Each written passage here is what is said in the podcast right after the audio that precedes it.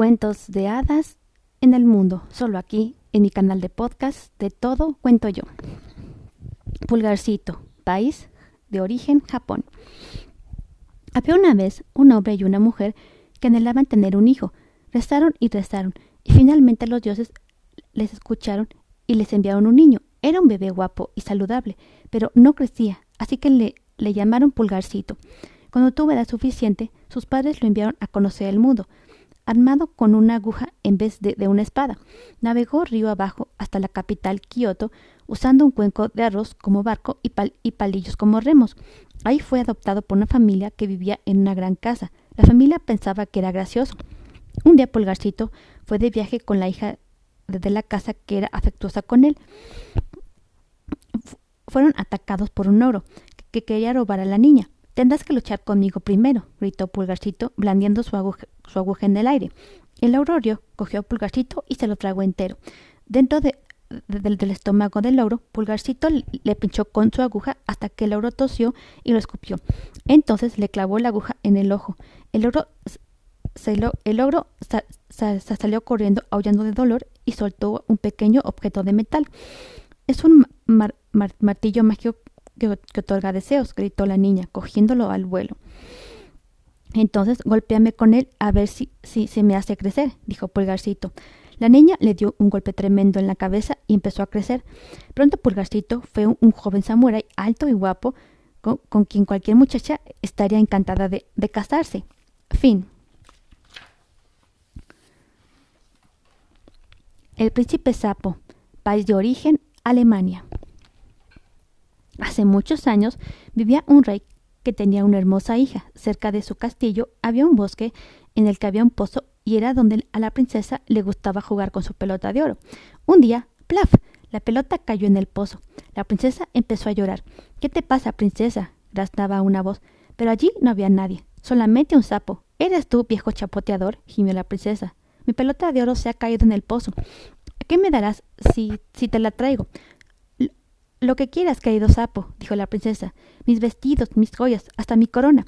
El sapo contestó No quiero tus vestidos, tus joyas o tu corona.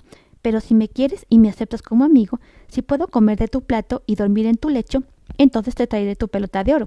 Lo, lo, prometo, dijo la princesa, lo que tú quieras. El sapo se sumergió en el pozo.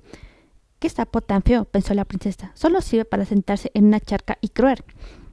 El sapo volvió enseguida y en su boca estaba la pelota de oro. Encantada, la princesa se le arrebató y corrió a casa. Espera, yo no puedo correr tan rápido como tú, croaba la, rana. Al día siguiente, cuando la princesa cenaba con el rey, llamaron a la puerta.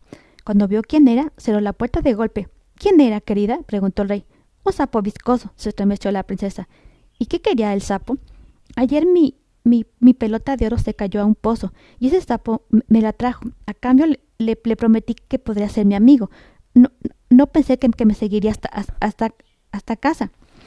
Debes cumplir tu promesa, dijo el rey. La princesa abrió la puerta y el sapo entró saltando. El sapo dijo, súbeme.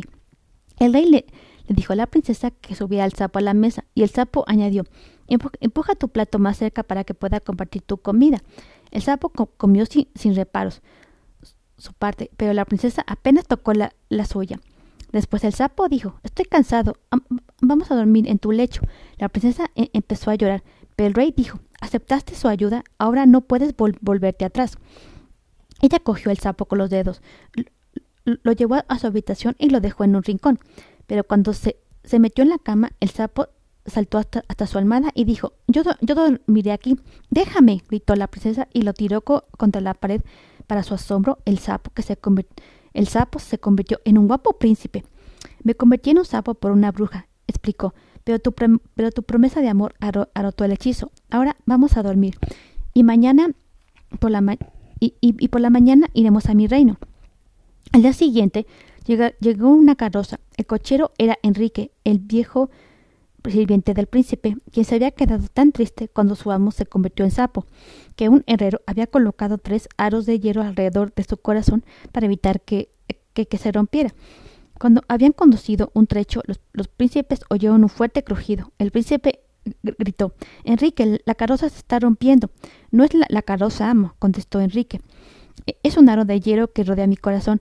Dos veces más oyeron un crujido y cada vez pensaron que la carroza se rompía, pero era solo un aro de hierro que saltaba del corazón del viejo Enrique alegre y feliz. Fin.